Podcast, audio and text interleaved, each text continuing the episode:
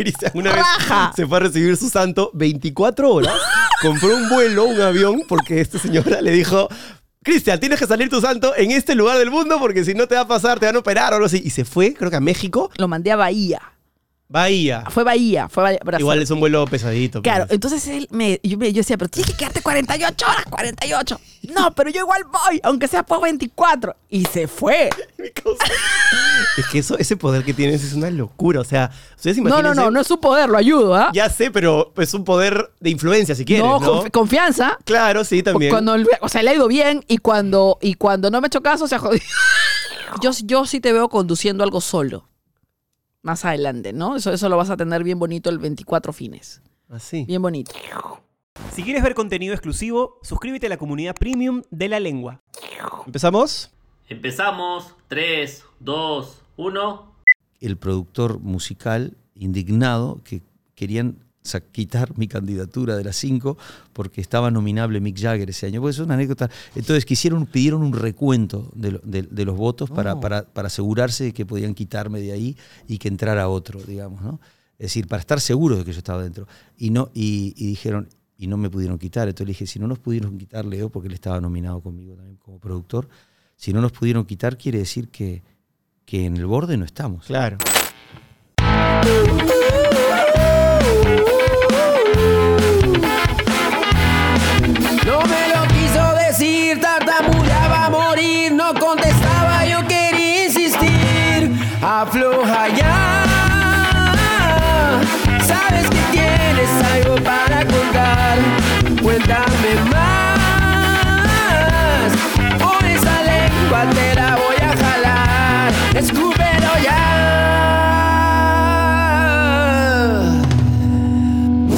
Esto es La Lengua.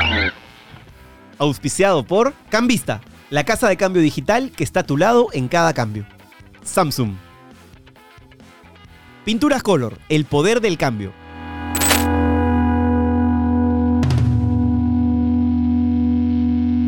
Bienvenidos a La Lengua, el día de hoy con un invitado espectacular que no necesita mayor presentación, el gran Jorge Drexler. Jorge, buenos días, buenas Hiciste tardes, buenas noches. tum, pero no había remate de batería.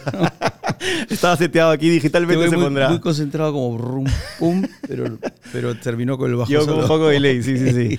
Eh, ¿Cómo estás? Bienvenido a Lima. Muy bien, muy contento. Mi primera mañana aquí en mucho tiempo en Lima. Realmente muy feliz de estar acá. Gracias Mm. por, por aceptar la entrevista. Sé que has hecho un vuelo eh, de madrugada complicado y estamos aquí, no tan temprano, pero igual complicado para un vuelo pues de avión, ¿no? Sí, está bien. El- el- el- estoy acostumbrado a volar. Me gusta volar y entonces, eh, bueno, fueron, vinimos desde, desde Monterrey, con México. escala en México, y llegamos ayer a tipo a la una de la mañana. ahí, Espectacular. Estoy bien. Algo que te quería preguntar es, tú debes ser de los pocos artistas que mezcla conceptos físicos, de química, de física, como en, en todo se transforma, y que incluye rimas como eh, corría la era del meso proterozoico eh, para abrir una canción o un disco, como el plan maestro. Te quería preguntar, cuando haces una rima, si no te genera estrés saber que vas a tener que sostener el siguiente verso y rimar una cosa como meso proterozoico, Sí, me genera estrés y no hay muchas rimas con mesoproterozoico, por eso la única que encontré fue heroico. Eh, bueno, estoico podría haber hecho, Claro. pero ya me seguía complicando la vida con, con conceptos filosóficos curiosos. Este, podés también eludir la rima, ¿no? Pero, me, pero solo por ver el momento en que el periodista tiene que leer el papel para ver cómo se dice mesoproterozoico, ya vale el, ya vale el, esfuerzo. Es este. A ver, si vas a poner una palabra como mesoproterozoico, mejor que la pongas en la primera frase del, disco, como para decir, está aquí no por casualidad, ni es- está aquí porque es un chiste, es una especie de, de- de hincapié en la rareza de una palabra. Y, y también porque me encantó la idea que me, que me, que me transfirió mi, mi prima. Tengo una prima en Venezuela, uruguayo-venezolana, que emigró a Venezuela en los 70, en la dictadura uruguaya, y que de mi familia en Venezuela es la única que queda en Venezuela. Eh, se quedó en la Universidad de Mérida, es docente universitaria, es física. claro, es científica, ¿no? Alejandra Mel fue científica, es la persona más inteligente de la familia. Y, este, y es maravillosa y yo la llamo siempre por inspiración, porque más de física es, eh, es, es po- es poeta, escribe maravillosamente bien, tiene, tiene un telar en su casa, o sea, conoce el mundo desde la artesanía hasta la ciencia, pasando por la poesía. Entonces la llamo y le digo, prima, que, dime algo así, que estoy empezando a escribir y siempre me inspiran tus conversaciones.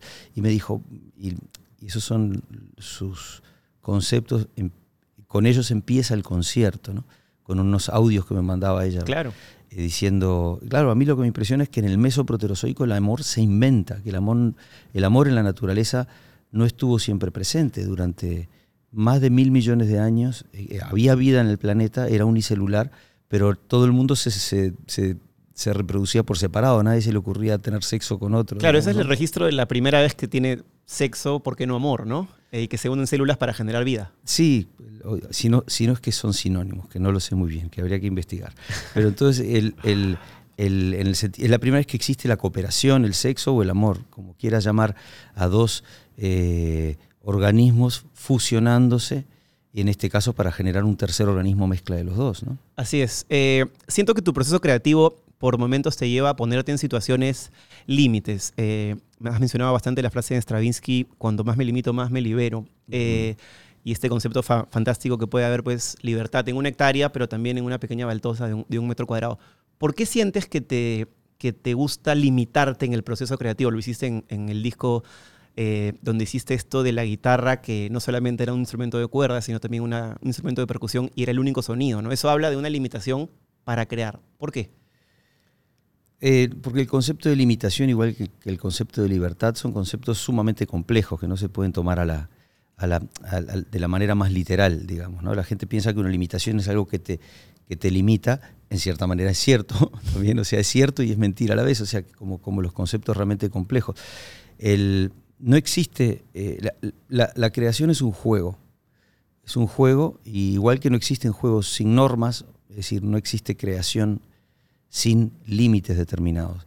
Tú puedes no darte cuenta de los límites que tienes, pero los tienes siempre. Y yo, me- yo prefiero darme cuenta y prefiero de repente determinar cuál es el, el- cuál es el espacio de juego, cuál- cuáles son las normas. Imagínate, por ejemplo, con lo bonito que es el ajedrez, si tú dijeras, no, es decir, ¿por qué vas a restringir Que el mi- alfil sea diagonal. mi no li- sé. Claro, mi libertad de, de mover el alfil este, como, como si fuera un caballo. ¿Por qué? A ver, porque digo, bueno, porque es que si no, no hay juego, digamos, ¿no?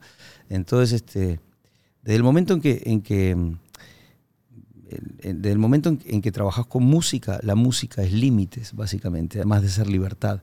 ¿No? La música tiene, tiene estructuras rítmicas, o sea, si tú das un primer golpe aquí y tienes un tempo que, hace una cosa así, como hiciste tú con la batería antes de entrar, tenés que caer aquí de repente. O puedes caer antes, pero donde caigas es un espacio, es un lugar determinado. Eso, de alguna manera, es decir, tienes la libertad de moverte, pero tienes espacios en los que tienes que caer. Por eso, por ejemplo, en, cuando tú ves dibujos animados, la música se hace primero, antes que, la, an- antes que el dibujo. Para marcar el beat del movimiento del... porque, porque tienes lugares fijos en los que tienes Claro, que caer. claro, claro. Entonces, este, y el- entonces se pone el dibujo sobre la música y, el- y, y- y- y van haciéndolo juntos, pero, pero hay lugares donde caen de repente. ¿no? Hablando de música, hay algo muy interesante en ti que eh, creo que no le pasa a tus colegas, que es que tú agarraste, siendo primero médico, has sido salvavidas o guardavidas, como se llaman en otro lugar de Sudamérica, eh, agarraste, digamos, esto que se llama éxito o fama internacional en tus 40 tal vez. Eh, ¿Crees que eso te ayudó o ayudó al Jorge persona, que el Jorge artista tuviera tanto éxito en sus 40 y tal vez no en sus 20 con eso que conlleva pues esa adolescencia, hormonas, fama, dinero, que gracias a Dios creo tú no tuviste y te agarró en una etapa más madura? A los Eh, 40 también tienes hormonas, te, te voy a aclarar. Los tienes Pero no tan revueltas, Desde que naces hasta que te, Sí, hasta sí, que sí, te sí, mueres. sí, sí, sí. A los 20 ya no deberías tenerlas tan revueltas. las Claro. hormonas, digamos, ¿no? Debería estar más ya en el, el- el eje hipotálamo hipofisario, ya debería estar con, ya funcionando de una manera más o menos este, de claro. fi- pero fíjate qué importante eso, ¿no? Toda la vida, yo cuando era chico leí una novela de Mario Benedetti, me acuerdo, eh, llamaba, creo que era La Tregua o Gracias por el Fuego, no me acuerdo. la- y fui y le pregunté a mi padre, yo eh, tendría 15, 16 años, y le dije, a ver, en la novela hay un señor que se enamora, que tiene como 45 años y se enamora. Digo, eso no puede ser, le digo a mi padre. Y mi padre me dice, ven, siéntate que tengo que hablar de alguna cosa. Claro, no es que esa edad ¿no? ya estás este... La- claro, la- el- damos por entendido de repente que una persona a los 40 tiene ya su proceso de maduración completo, sus hormonas en orden, y es una edad muy turbulenta, los 40. donde, donde las personas tenemos muchos cambios, muy turbulenta, igual que todas las edades, digamos, ¿no? ¿Necesitas cambiar dólares a soles o soles a dólares? Hazlo con Cambista de manera online y acompañado de su equipo siempre dispuesto a ayudar. Recuerda que con el código La Lengua obtienes un mejor tipo de cambio para tus transacciones. Solo descarga el app, regístrate y listo. Empieza a cambiar. No olvides que si tienes alguna duda, siempre están listos para ayudarte. Confiable, seguro y fácil de usar. Cambista, a tu lado en cada cambio. Gracias por estar con La Lengua. Sí que es cierto, y ahí estoy de acuerdo contigo, en que a mí, en mi experiencia personal, agradezco no haberme hecho famoso a los, a los 20. Eh, agradezco no ser realmente lo, lo que responde a la definición de famoso ni siquiera hoy en día, ¿no? La definición de famoso es odiosa, digamos, ¿no? Es como, es como si pusieras por delante un efecto colateral de hacer tu trabajo y tener la suerte de vivir de él y de que te vaya moderadamente bien, digamos, ¿no? Que prefiero mucho más el concepto de reconocimiento que el concepto de fama, que es realmente un, eh, eh, es, es como el, es como el azúcar, o sea, tienta, llama, engancha y no te deja nada después, ¿no? Entonces como que prefiero no centrar, la- cuando uno se define a sí mismo, no centrar la conversación en, en un concepto tan, tan, tan este, efímero y inútil Claro, de repente, claro. ¿no? Pero sí es cierto que si te haces conocido a los veintipocos años es algo muy complicado. Durante mucho tiempo yo estuve diciendo, qué pérdida de tiempo. 10 años en facultad de medicina o 12, este, cuando de repente puede haber estado como mis amigos, como Fito Páez o Andrés Calamaro, que a los 17 ya estaban de gira. Tal cual. Es otra experiencia maravillosa, pero es muy complicado que, te, que, que a los 20 años la gente te diga que sos un genio y que no hay nada que ya tengas que aprender. Estás Digamos, bastante ¿no? más proclive a accesos y por ahí Y, complicaciones. no, ¿no? y sobre todo no, no andar por la calle y ver cómo funciona el mundo real y ver lo que es pararse de este lado del mostrador y del otro Claro, claro. y ver lo que es tener eh, ser un completo desconocido y tener que remar cada decisión y cada contacto que hagas en tu vida de todo, ¿no? Tener que, tener que hacer un esfuerzo muy grande. Si, si ya a los veintipocos años, cada vez que entras a un restaurante, se da vuelta todo el mundo a mirarte y te dan una mesa para ti y no, y, y no conoces lo que es ir a hacer la compra al supermercado. Empiezas a vivir en el mundo unicornio, ¿no? Que es no es tan mundo real. muy, muy, eh, muy desfavorable para, para, para tu aprendizaje, digamos. ¿no? Eh, tienes una fascinación por las décimas. Yo te quería preguntar, ¿cómo te responde que llegues a un lugar como Perú, por ejemplo, y aquí eh, las personas que hacen décimas, incluso las que las escuchan, piensen que la décima es una décima peruana y, que vayas a México y se piense que también es una cosa local, cuando, bueno, basta investigar un poquito para saber que se inventó hace pues 430 años en Espinel, inventó en España, pero que aquí Pero no sé si en los lugar- demás lugares del, del mundo pasa que nosotros decimos décima peruana. O sea, ya le ponemos ese añadido porque está clavado en nuestra cultura popular. Y es de ustedes también. También. También, pero no exclusivamente. Teniendo a alguien como Nicomé de Santa Cruz y Claro. su hermana Victoria, ¿no? Eh, Pueden decir con toda propiedad que la décima es de ustedes. O sea, que no hay- es decir, pero también te voy a decir una cosa. Eh, la palabra Yanomami quiere decir los hombres, digamos, ¿no? No hay ningún grupo humano en el mundo que no considere que su grupo humano es el centro de, Claro. de la experiencia humana, digamos, ¿no? Que es el que es el, el- el- que son el- de alguna manera el pueblo elegi- elegido. Algunos lo, lo dicen con más hincapié o con menos, pero todos en algún momento pasan por esa especie de adolescencia este, eh, egocéntrica que tenemos todos de, de pensar que somos el centro de las cosas y que las cosas buenas que hay en el mundo lo hacemos de alguna manera inventado nosotros, digamos, ¿no? Pero no, eh, tengo una noticia para la especie humana. No y eso es que no, no- no solo cada grupo humano no es el centro del Homo sapiens, sino que el Homo sapiens tampoco es el centro de nada. Digamos, ¿no?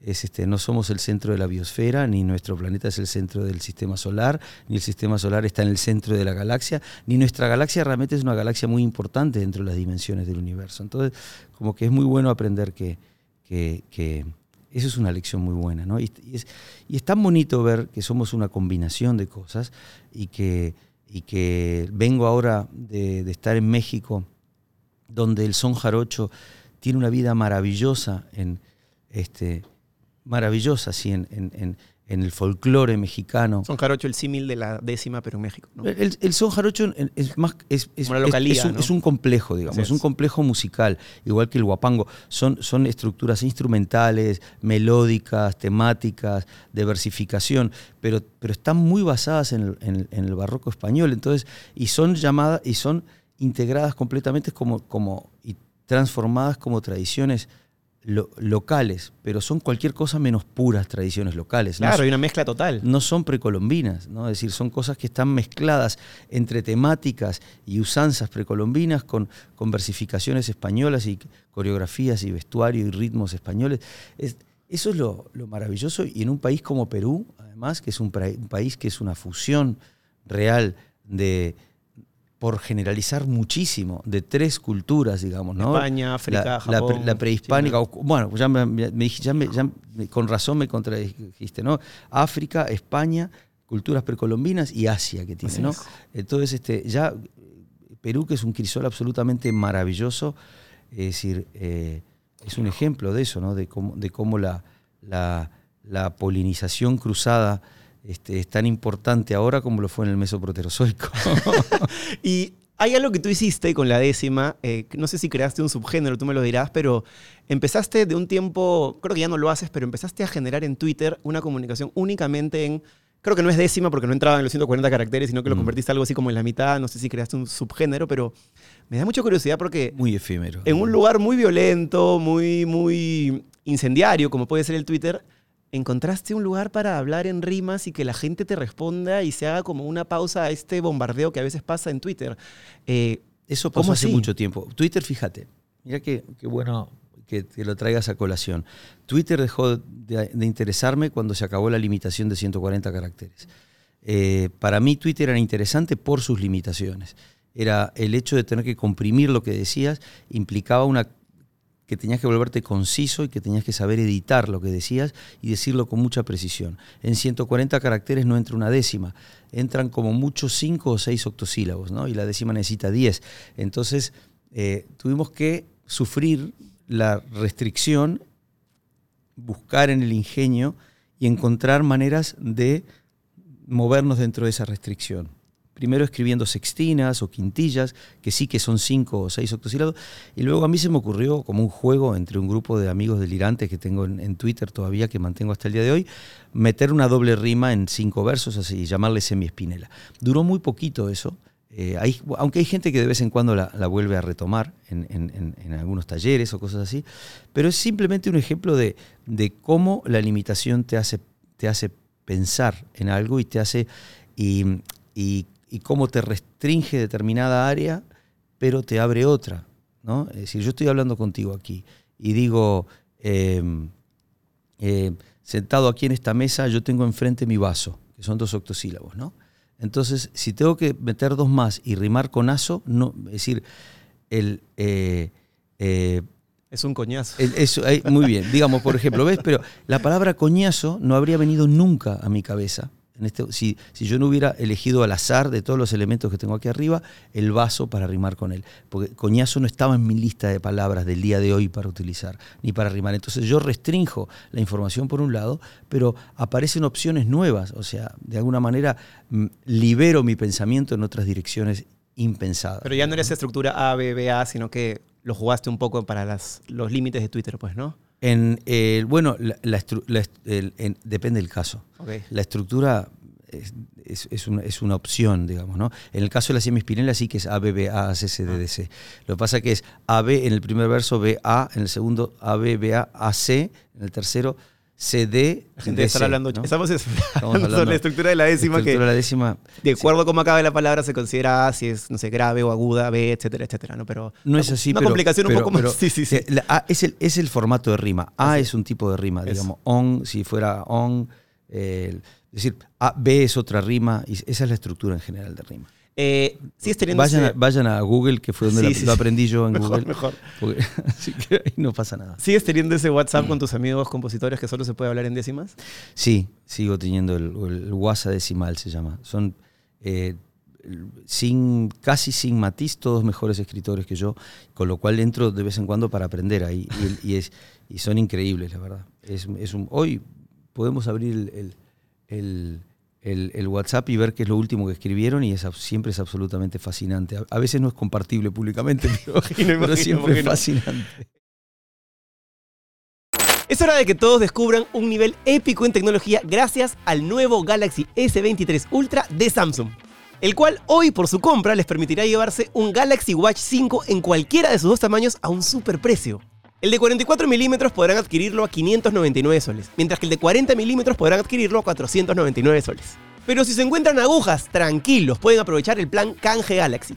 Dejan su celular actual como parte de pago y solo cancelan la diferencia. Entérese más visitando las tiendas de experiencia Samsung.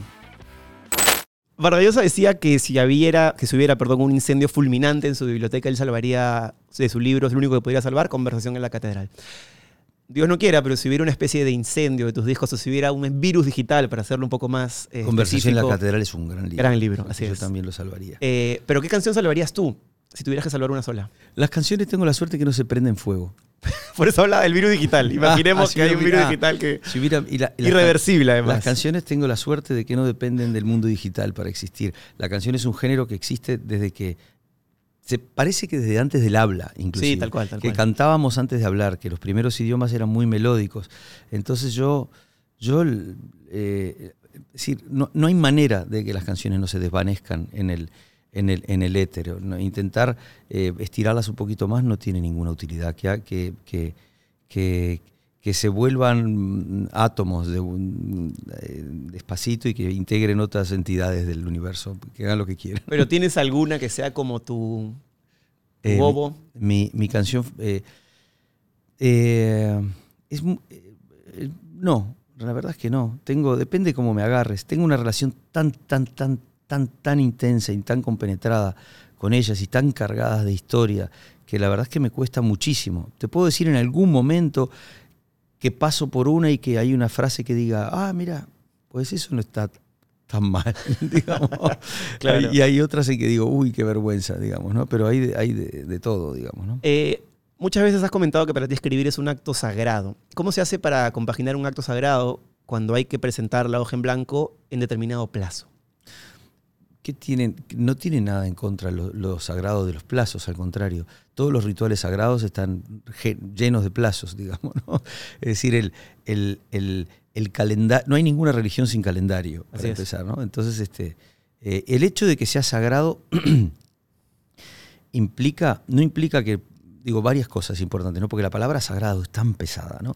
No implica primero que no se le va a faltar el respeto a la composición. Es decir, eh, distorsionar, far- faltar el respeto, eh, eh, romper y volver a construir. Decir, tenemos un concepto de sagrado muy inamovible, pero yo, es decir, no hay nada más sagrado que la vida y la vida es una cosa realmente en estado de, per- de- de- Cambio de eterna transformación. La diferencia entre un reloj y un ser vivo es que un reloj no funciona sin estar terminado y ninguno de nosotros estamos terminados, digamos, ¿no? Estamos siempre en proceso de ser de cambio, digamos. Somos una, somos una etapa en el desarrollo de, de- de- de- mutaciones hacia el camino de otras especies, digamos, ¿no? Y viniendo de otras también. Eh, quiero recordar un momento que pasó hace 18 años eh, y quiero ese momento en el que te subes al escenario, que Prince te entrega el Oscar, además es una reverencia muy orgánica. ¿Cómo lo sientes después de 18 años saber que, ganaste un Oscar por el otro lado del río, que te lo entregó Prince y que además tuviste la astucia de cantar tu propia canción ahí un ratito y, hacerlo de una manera que se vio como muy divertida, tal vez algo con una gotita rebelde? Eh, ¿Cómo lo vives después de 18 años? Ah, sí, fue algo con alegría, estuvo bien, fue un acierto. Sobre todo una suerte enorme, porque si no me hubieran dado el premio no hubiera tenido la oportunidad de hacer eso. Pero luego también es cierto, tuve la firmeza de, de salir ahí medio corriendo y hacerle una reverencia a Prince y cumplir el plan que me había propuesto. Tú tienes que pensar que cuando subes ahí arriba, mientras vas corriendo por el corredor, ya estás aterrorizado. Pero cuando subes ahí arriba y ves a Jack Nicholson, a Meryl Streep, la- parece el Museo de Cera la primera fila. Entonces los ves ahí y dices, ¿voy a seguir adelante con mi plan? O, o- o- y dices, "Bien, mejor improviso". cierra los ojos y, y haz algo que tengas más o menos organizado. Y lo, lo que me resulta más fácil de hacer en público, sin duda, es cantar. ¿Lo habías diseñado previamente si es que ganabas o fue que el momento En- que decidiste? Nunca, nunca pensé hasta el último momento que pudiera ganarlo, de ninguna manera. O sea, me pareció que yo iba ahí simplemente para, para vivir esa experiencia y, para, y porque me habían dicho que, que si iba, me iban a editar por primera vez un disco en Estados Unidos y, iba, y fui como un astronauta con mi escafandra a ver cómo, se, cómo era esa experiencia y, y qué pasaba ahí.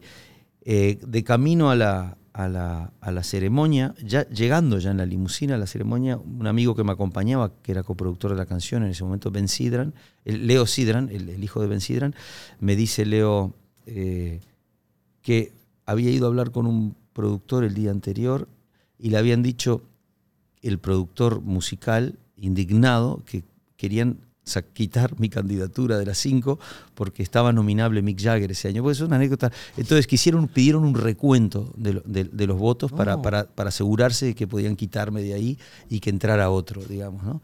Es decir, para estar seguros de que yo estaba dentro. Y, no, y, y dijeron, y no me pudieron quitar. Entonces le dije, si no nos pudieron quitar, Leo, porque él estaba nominado conmigo también como productor, si no nos pudieron quitar, quiere decir que, que en el borde no estamos. Claro. Estamos claro, adentro. Claro, claro. Entonces, este, eh, bueno, no sé qué decirte. Este, por primera vez dije, me dio como un vértigo y dije, ¿y si lo- y si lo- si lo- es inconcebible, pero ¿y si lo gano? ¿Qué hago? No había pensado nada, no tenía un discurso, aquí, que, que me pongo a titubear en inglés, en que en castellano. Y dije, no, no me dejaron cantar, lo más fácil es cantar y además es, es fácil, es, es como una especie de cachetada de guante blanco y a la vez es algo bonito de ver, ¿no? Mejor que un tipo titubeando y, y haciendo un- una declaración de victimismo Así es. hipócrita, porque además está- Dramática, eh, ¿no? sí, vas ahí a la, a la ceremonia de los Oscars y ¿qué vas a hablar? En contra del imperio norteamericano, estás ahí, hermano, no te hagas... De acuerdo. ¿Sabes cómo? Es como... Hay que ser ¿qué- consecuente, ¿Qué ¿no? es lo que vas a...? Sí, si vas, vas. Y si estás ahí... Te la bancas. el- el- el- es una película financiada por Estados Unidos, por Sunset. Es como, es decir, ¿qué voy a hacer? ¿Un discurso? Es- Entonces, si estoy ahí, eh, aprovecho hacer un ejercicio, como decía Leonard Cohen, de enfrentarse al... al- al, eh, en- enfrentarse al- al- a la desgracia de alguna manera o a la, o a la adversidad eh, con las herramientas de la belleza y de la elegancia. ¿Y dónde tienes tu estatuilla? ¿Dónde la guardas? La, la tengo en un en un, en un armario donde, donde, donde por ahora me entra en la que tengo, pero que en cuanto lleguen los, los últimos Latin Grammys voy a tener que transformar. De cualquier manera lo tengo cubierto el armario. Ah. Lo tuve durante un tiempo este, abierto en, en mi estudio, en mi lugar de trabajo, pero realmente no me gusta ver esas cosas cuando, cuando estoy componiendo ni cuando recibo gente en casa. La gente entraba Claro. y se distrae, se va como al armario. Lengüeros, ¿se han dado cuenta que casi siempre pintamos nuestras paredes con tonos blancos? ¿Por qué no aventurarnos a pintar con otros colores? Para dejarlo convencional, mis amigos de Pinturas Color tienen colores personalizados para que pintes con el color que estás buscando. Son ecoamigables porque no dañan el medio ambiente y las puedes mantener como nuevas porque son lavables. Y aquí un tip, si pintan solo las paredes con algún color que vaya con tu estilo, renovarán fácilmente los espacios de su casa sin gastar de más. Así que ya saben, lengüeros, háganme caso y aventúrense al cambio con Pinturas Color. Encuéntrala de venta exclusiva en Sodimac y Maestro. Este, eres una persona que estuvo muy cerca de dedicarse a la otorrinola- otorrinolaringología, a lo que Sí. yo respeto mucho porque me operaron las cuerdas vocales y, tengo mucho, mucho cariño. Pero Y- dilo de vuelta porque te faltó una. Tienes una cosa. Otorrinolaringología, vamos. Ahí está, ahí está Bien. La L, dijiste laringología. Sí, sí, palabra complicada también. ¿ah? Es Eh, complicada, es como un beso proterozoico, fea. Deberías algo así como doctor de oído, garganta y nariz. Oído, ya, nariz ¿no? y garganta. Sí, sí, Este, también- también y, se dice. y- y tu hermano también lo es. Tu hermano compartes una cosa de, de música y de oficio bien particular. Este, incluso es cierto que creo que él, mezclando estas, estos oficios, logró hacer un tratamiento muy eficaz para el tinnitus, ¿no? Sí, mi hermano Daniel es un genio y, este, y es uno de mis mejores amigos. Los cuatro hermanos estamos metidos en cosas, esa- pasamos en algún momento por la medicina. Hasta mi hermano Diego, el menor, estudió un año medicina, pero se dio cuenta que le gustaba la arquitectura y volvió para atrás. Pero mi hermana es odontóloga, además de DJ, mi hermano Diego también es músico, además de arquitecto. Y es como, eh, en mi casa, eh, creo que siguiendo la tradición este, eh, de- del Berlín de entreguerras y de, de una familia judío-alemana por parte de mi padre, por parte de mi madre somos este, de, de familia sin religión, digamos, ¿no? Es decir, el- el- el- todo el mundo estaba muy bien visto que tuvieras una profesión académica y una profesión artística también, pensando que la artística era una especie de, de subsidiario Claro. y se acabó comiendo en prácticamente todos los casos al- a, la, a la- a la- a la- a la profesión profesional, digamos. A ¿no? la, a la- claro, a la que técnicamente te va a asegurar la y vida. mi ¿no? hermano, y tengo una canción que se llama Salvapantallas que describe eso, que somos peces, do- do- de- dos anzuelos en un mismo río, digamos, ¿no? Pescando en un mismo río, ¿no?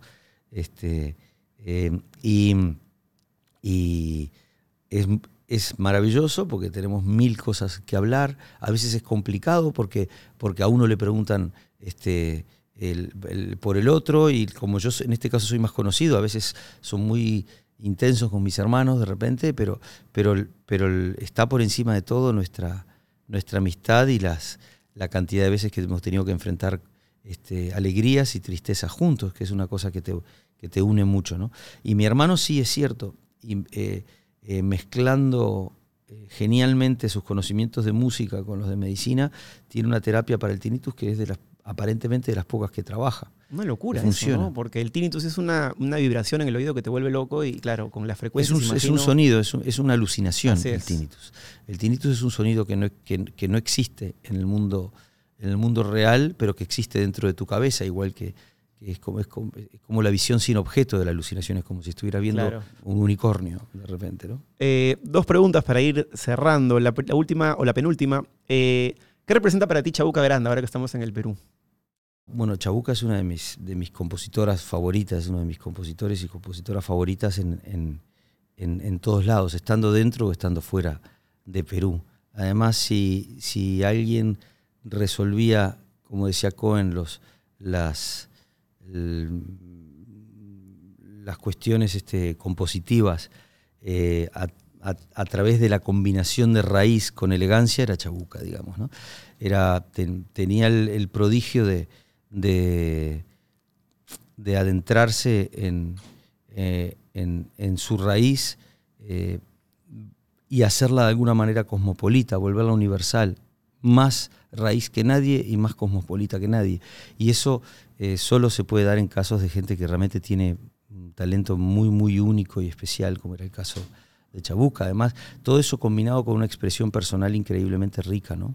Justo hablando de Chabuca, eh, quiero contarte algo. Yo en la pandemia, yo soy mago, y en la pandemia, eh, Qué bueno. como todos, en algún momento tuve un... Qué envidia, qué bueno. Es lindo, sí. Tuve un declive ahí normal.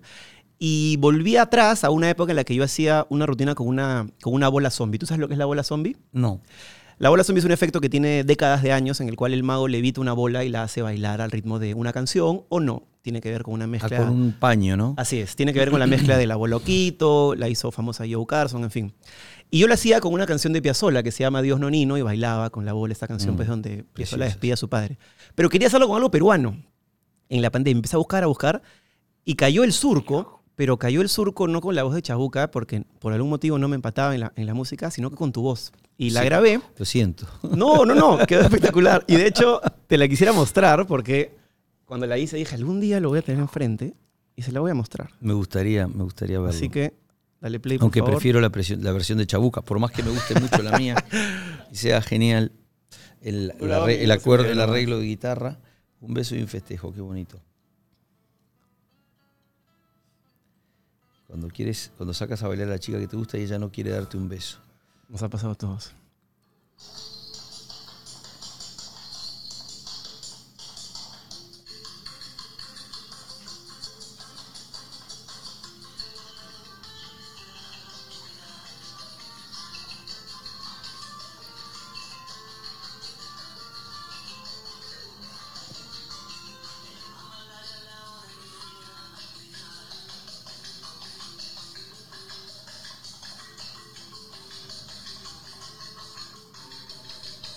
Creo que una vez que te dicen dos o tres veces que no del beso, deberías dejarlo ya.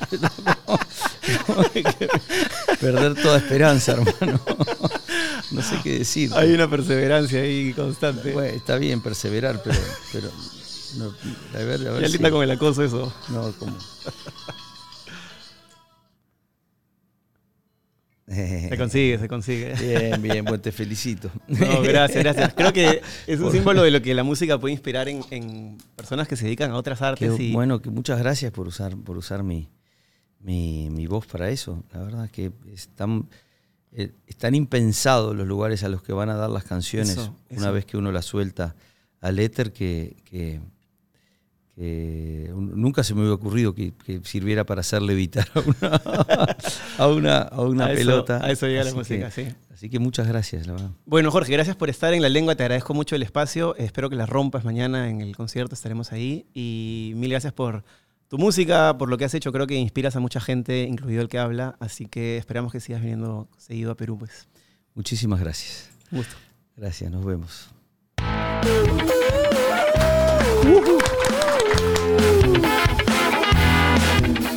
Si te ha gustado esta conversación y quieres ver más, te invito a que te unas a la comunidad premium de la lengua desde 8 soles. Tenemos tres categorías donde hay diferentes beneficios y podrás ver las cosas que no podemos poner en el programa principal con nuestros invitados. Conversaciones increíbles, cosas un poquito fuera del lugar, un poquito subidas de tono que te van a encantar. Es la manera increíble que vas a poder conocer mucho más a la persona que se sienta en esa silla. Además, vas a poder ver el contenido de Pasita, algunos videoblogs, vas a poder ver algunos programas antes que el resto de la gente y muchos otros beneficios depende de la categoría en la que estés. Es una comunidad en la que no nos guardamos nada y estarás apoyando al proyecto para que continúe mucho más. Así que nos vemos en el premium de la lengua. Por esa lengua te la voy a jalar. Escúpelo ya. Esto es La Lengua. Auspiciado por Cambista, la casa de cambio digital que está a tu lado en cada cambio. Samsung. Pinturas Color, el poder del cambio.